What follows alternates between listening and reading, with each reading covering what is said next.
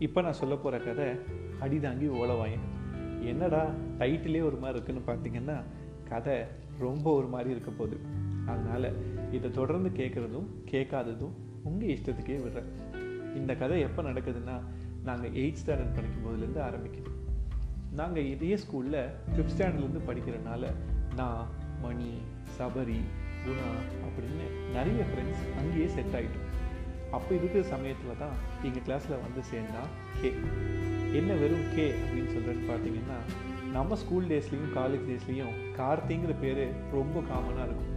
So எங்கள் ஸ்கூலை பொறுத்த வரைக்கும் எந்த எந்த பேட்சை பொறுத்த வரைக்கும் அட்லீஸ்ட் கார்த்தின்னு வர்றவங்க எல்லாத்தையும் அவங்க இனிஷியல்ஸ் வச்சு தான் ஐடென்டிஃபை பண்ணிக்கிறோம் ஃபார் எக்ஸாம்பிள் எங்கள் ஸ்கூல்லேயே ரொம்ப காலமாக படிக்கிற ஜி கார்த்திகை ஜீனோ இப்போ புதுசாக வந்திருக்கிற கே கார்த்திகை கேன்னு தான் ஐடென்டிஃபை பண்ணிக்கிறோம்.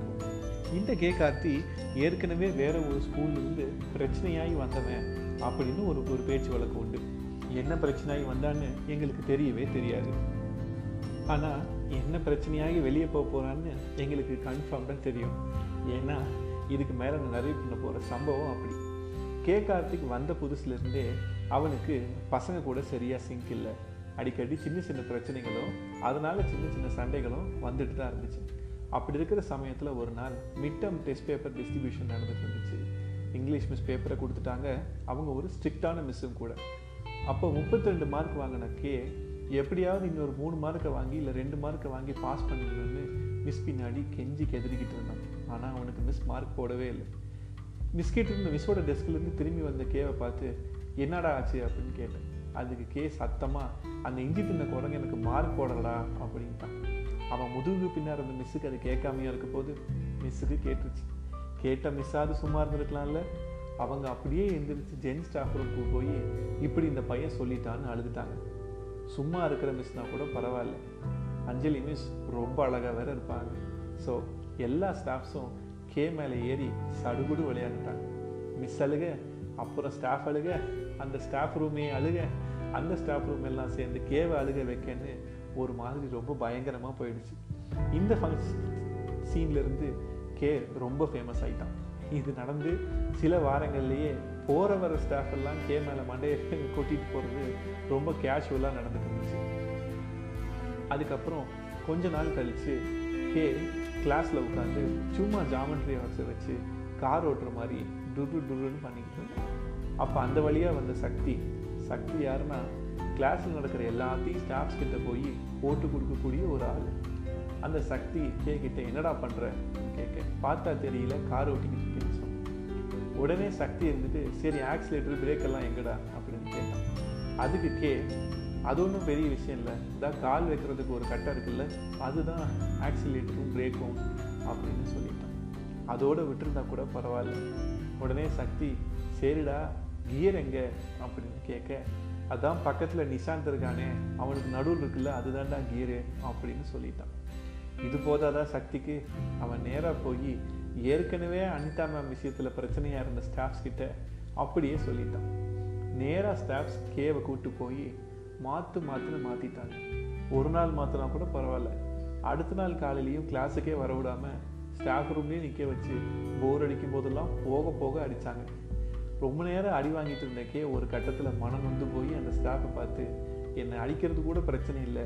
எதுக்கு அடிக்கிறீங்கன்னு தயவு செஞ்சு சொல்லுங்கள் அப்படின்னு கேட்குற அளவுக்கு ஆயிடுச்சு நிலமை. இப்படி பல இடங்களில் தான் வாயாலேயே அடி வாங்கின கேக்கு ஓலவாயன் தான் பேர் வந்துச்சு. ஏன்னா அவனுக்கு அவனே தான் ஆப்பு வச்சுக்குவான் இப்படி இருந்த ஒரு கட்டத்தில் நான் முதல்ல சொன்ன மணி இருக்கேன் இல்லையா? அவனும் நானும் ஃபஸ்ட்டு டைமாக ஏ கிளாஸ் பி கிளாஸ்னு வேறு வேறு கிளாஸ்க்கு பிரிஞ்சிட்டோம். இது எங்களுக்கு பெரிய கஷ்டமாகவே இருந்துச்சு. அந்த மாதிரி சுச்சுவேஷன்ஸில் எங்களுக்கு இருந்த ஒரே தோழன் கே தான். ஏன்னா அடி வாங்குறதுக்கு கூட ஒரு ஆள் இருக்கான்ல. அப்போ மணி என் கிளாஸில் இருக்கக்கூடிய ஒரு பொண்ணை பார்த்து அந்த பொண்ணு எனக்கு பிடிச்சிருக்குன்னு சொல்லிட்டான். ஃப்ரெண்ட்ஸ்னால் நம்ம என்ன வேணால் செய்வோம். ஃப்ரெண்டோட லவ்னா எதை வேணால் செய்யணும் அப்படின்னு படம் பார்த்து இன்ஸ்பயர் ஆன கேங்கில் நாங்களும் ஒன்று இப்போ மணியோட லவ்வை ஒர்க் அவுட் பண்ண வைக்கணுங்கிறதுக்காக நானும் கேவும் எந்த லெவலுக்கும் இறங்கி வேலை பார்க்குறதுக்கு முடிவு பண்ணிட்டோம். ஸோ இருக்கிற எல்லா கிளப்லையும் என்ரோல் பண்ணியிருந்த நாங்கள் சோஷியல் கிளப்பில் போய் உட்காந்து இதை பற்றி பேசுறது சயின்ஸ் கிளப்பில் போய் இதை பற்றி உட்காந்து பேசுறது தமிழ் கிளப்பில் போய் வசனம் எழுதாமல் உட்காந்து இதை பற்றி பேசுறதுன்னு நிறைய ப்ரிப்பரேஷன் ஒர்க் பண்ணி மணிக்கிட்ட இருந்த ஒரே ஒரு இன்ஃபாக்சுவேஷனை பயங்கரமான காதலாக கன்வெர்ட் பண்ணிட்டோம். ஆனால் இந்த காதல் அந்த பொண்ணுக்கிட்ட போய் சேரவே இல்லை. ஏன்னா இது எங்கள் மூணு பேத்துக்குள்ளேயே நடந்துட்டு இருக்கிற ஒரு எக்ஸாஜுரேஷன் ஒரு கட்டத்தில் மணி பொறுக்க முடியாமல் ஒரு சின்ன கிஃப்ட் ஒன்று ரெடி பண்ணி அதை அந்த பொண்ணுக்கிட்டேயே கொடுத்து ப்ரப்போஸ் வேற பண்ணிட்டான். அந்த பொண்ணு அது சும்மா இருந்திருக்கலாம்.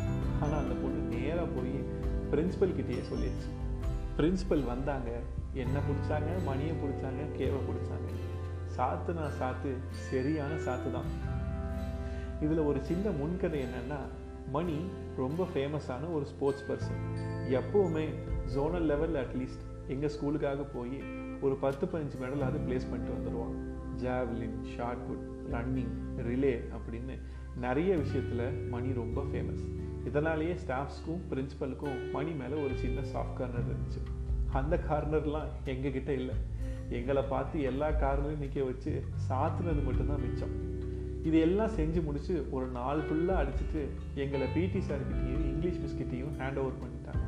இப்போ திருப்பியும் நாங்கள் அவங்கக்கிட்டேயும் கதை சொல்லணும்.